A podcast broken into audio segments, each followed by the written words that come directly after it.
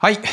ということですね、今日からちょっと2、3回に分けて、まあ、自然の中で過ごす、まあ、重要性みたいな、あの、くくりでちょっとね、お話できればなと、え、思うんですけど、まあ、最近っていうか、まあ、ここ2、3年ぐらい、あの、あのキャンプをしたりね、あの、大自然の中で、ただコーヒーを入れてるだけのあの動画をね、アップする YouTuber がどんどんね、あの、増えてきてるんですね。で、今僕の周りなんかでも、あの、ただね、自然の中で普通にただご飯食べてるだけの動画、特になんか面白いこともやってないんですけど、そういった動画をね、こうなんかずっとね、なんかどうしてもこうなんかずっとなんか見ちゃうんだよねっていうね、友達とか、キャンプの動画を見るとね、なんか自分もキャンプに行ったつもりになれるみたいなことをね、結構言ってるね、友人とかがいて、なんか、なんかみんなもそういう動画見てるんだと思って、僕もたまに見たりするんですけど、あの、なんかね、こう、あの、ただこう、YouTube の中で見てるだけでも、結構やっぱね、こう自然を感じる、まあ、ところがあるんじゃないかなと思いますよね。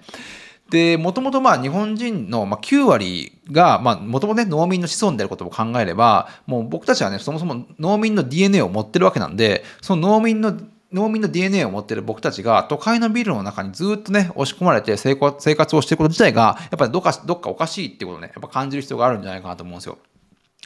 で、まあ、1965年にロンドン南部のあるね、健康機関が、あの、10万人の住民を対象に、あの、精神病やうつ病などを含む、まあ、人間のですね、あの、精神状態を調べたところ、あの、その時にね、1965年の時点で、精神病だとね、あの特定された人は、その中に11%しかいなかったんですね。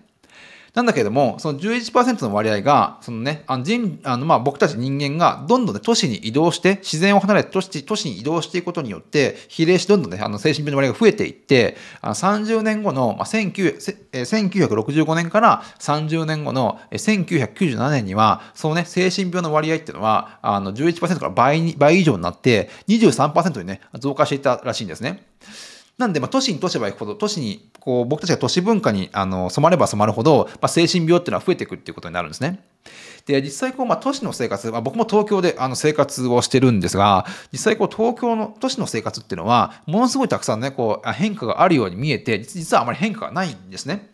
で、まあ、都市に住んでれば、当然、まあ、都市に住んでいなくてもですですけど、あのエアコンの温度はいつも一定ですし、明るさも常に一定で、でこれがこう,、まあ、こういうね、こういうまあ環境に慣れてしまうと、あのまあ、従来ね、人間に備わっている体の機能っていうのがどんどん、ね、弱くなってしまう、弱くなっていってしまうんですよね。で、またですね、あの、都会、都会は24時間ですね、まあずっとね、あの、ライトが照らされている関係で、人間の体、まあこれにて人間の体内時計がどんどんやっぱ混乱してしまっていて、自動車の交通量の雑音に、あなどにね、あの、囲まれた日常とか、まあ、そういったものがね、脳や、脳や体をね、どんどん緊張させてしまうことで、まあ、不眠症とか糖尿病とかね、もしくはこう、癌の可能性をどんどん上げていってしまっているんですよね。で、まあ、やっぱ一番、まあ、一番大きいってこう日本特有のものかもしれないんですけど、やっぱ都会ではですね、こう、満員電車っていうのがやっぱ想像以上に体にダメージを与えてるらしいんですね。で、これはバル・イラン大学で、まあ、心理学を教えているメニ教授っていう、まあ、方の調査なんですけども、あの、通勤ラッシュにあの巻き込まれる人が受けるストレスっていうのは、こうね、あの、臨時体制の戦闘機のパイロットとか、あの、機動、機動、機動隊員よりもね、大きいね、衝撃をね、あの、与えられてるらしいですね。これは結構すごいですね。あの、こんなことをね、まあ、ほぼ、ほぼ毎日、あ平日毎日ですね、やっている、ところが、ねやっぱ、この都市、まあ、特に東京なんかやっぱりすごいんですけど、やっぱそれぐらいやっぱね、こう、まあ、心理的なダメージがあの満員電車が受けているっていうところですね。で、まあ、よく考えてみれば、まあ、都市で暮らす人たちっていうのは、別に特にきつい肉体労働をしているわけでもなければ、別に売れっ子の芸能人で、売れっ子のね、芸能人みたいな感じで、別に分刻みでスケジュールが入ってるわけでもないのに、なぜかですね、毎日忙しく感じていて、まあ、心に、ゆとりがなく、本当にこう、あの、毎日の暮らし自体が雑になってね、しま、雑になってしまっているんじゃないかと思うんですよね。で、まあ、近年というか最近というか、まあ、日本も含めて世界中の人たちのね、本当に、あの、死やね、悲しみの原因になっている、まあ、うつ病とかか、まあ、自殺とか、がんなどとか、そういった様々な病気っていうのは、まあ、都市にね、どんどん人が集まって、こう、めんどくさいね、まあ、自然の自然の中のこう、めんどくさい生活をどんどん排除してきたことが、まあね、まあ、その、まあ、その代償によるものなんじゃないかなと思うんですよね。まあ、でもまあ実際ね、最初にこう冒頭にお伝えした通り、まあ、自然の中でキャンプをするね、YouTube の動画の再生回数が、まあ、やっぱ異常に多いことを見ると、おそらくまあ僕たち人間は、まあ本質的にですね、自分が持つ、まあ、こう DNA の問いかけ、まあ、は自然の中に、まあ、都市ばっかりいるんじゃなくて、やっぱ自然に触れ触れないといけないよっていう、まあ、なんか、あの、体が、体がこう自発的に発する DNA の問いかけ、問いかけみたいなものに気づいてるんじゃないかと思うんですよね。なんで、まあ、そういったから、こう、なんかぼーっと、ただぼーっとこうね、あの、ただキャンプしてる動画とかをこうね、あの、YouTube で見てしまうっていうことがあるんじゃないかと思うんですよ。で、こうパソコンをね、まあ、叩いていれば収入を稼げたりとか、まあ、必要なものは全部 Amazon で購入したりとか、まあ、そういったことで今ね、可能な時代になってきてるわけですけども、まあ、そういったものっていうのは、あの頭ではね、すごく効率がいいように思えても、実際そのね、あの効率性が、まあ、効率、その、まあ、その効率性に体がついてきていないため、えー、都会でのね、生活っていうのはどうしてもこうなんかね、こう虚しさを感じてしまうわけですよね。やっぱ効率ばっかり求めていって、こういろんなあのことが効率化されていっても、やっぱこうなんか、あの、体、体、体がなんかこうね、あの別のものを欲しているというか、なんかこう虚しい感じがしてしまうところやっぱあるんじゃないかと思うんですよ。で、まあ、経営でも、こう人間関係でもそうなんですけど、テクノロジーでやっぱ効率を上げた分、やっぱこう原始的な部分を生活に取り入れることによって、なんかこうね、効率と非効率のバランスをですね、本当になんかこうそういう過剰と言えるぐらい意識していかないと、あの、なんでしょうね、生活環境をね、こう良い状態に保っていくことは難しいんじゃないかなと思うんですよね。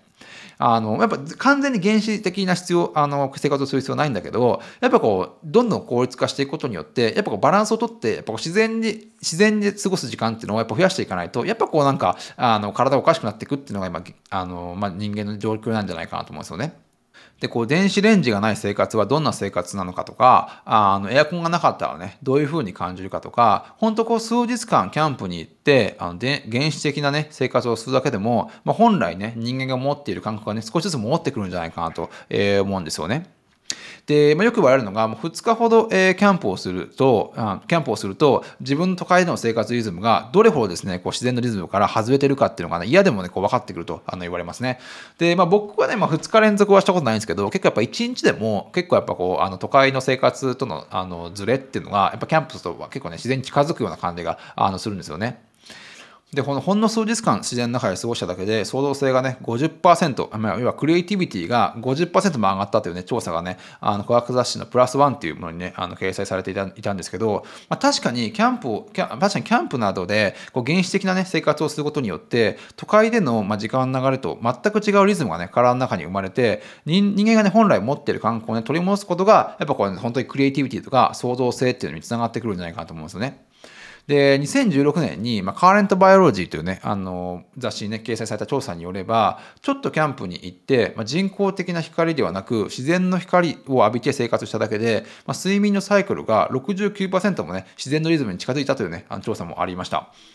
で、これはですね、あのシカゴ大学心理学部の、えー、シアンバイ・バイロック教授による、まあ、あの調査なんですけど、えー、というか、まあ、お話なんですが、あのジョギングなどをしてあの自然を体に取り込めば、翌日の面接がうまくいくといったような感じで、あの首から下でしっかり物事を感じることがね、あの最終的に脳をつ脳を強くする一番の要因になっていくっていうことをね、あのこのシカゴ大学の、えー、シアンさんはあのおっしゃってるんですね。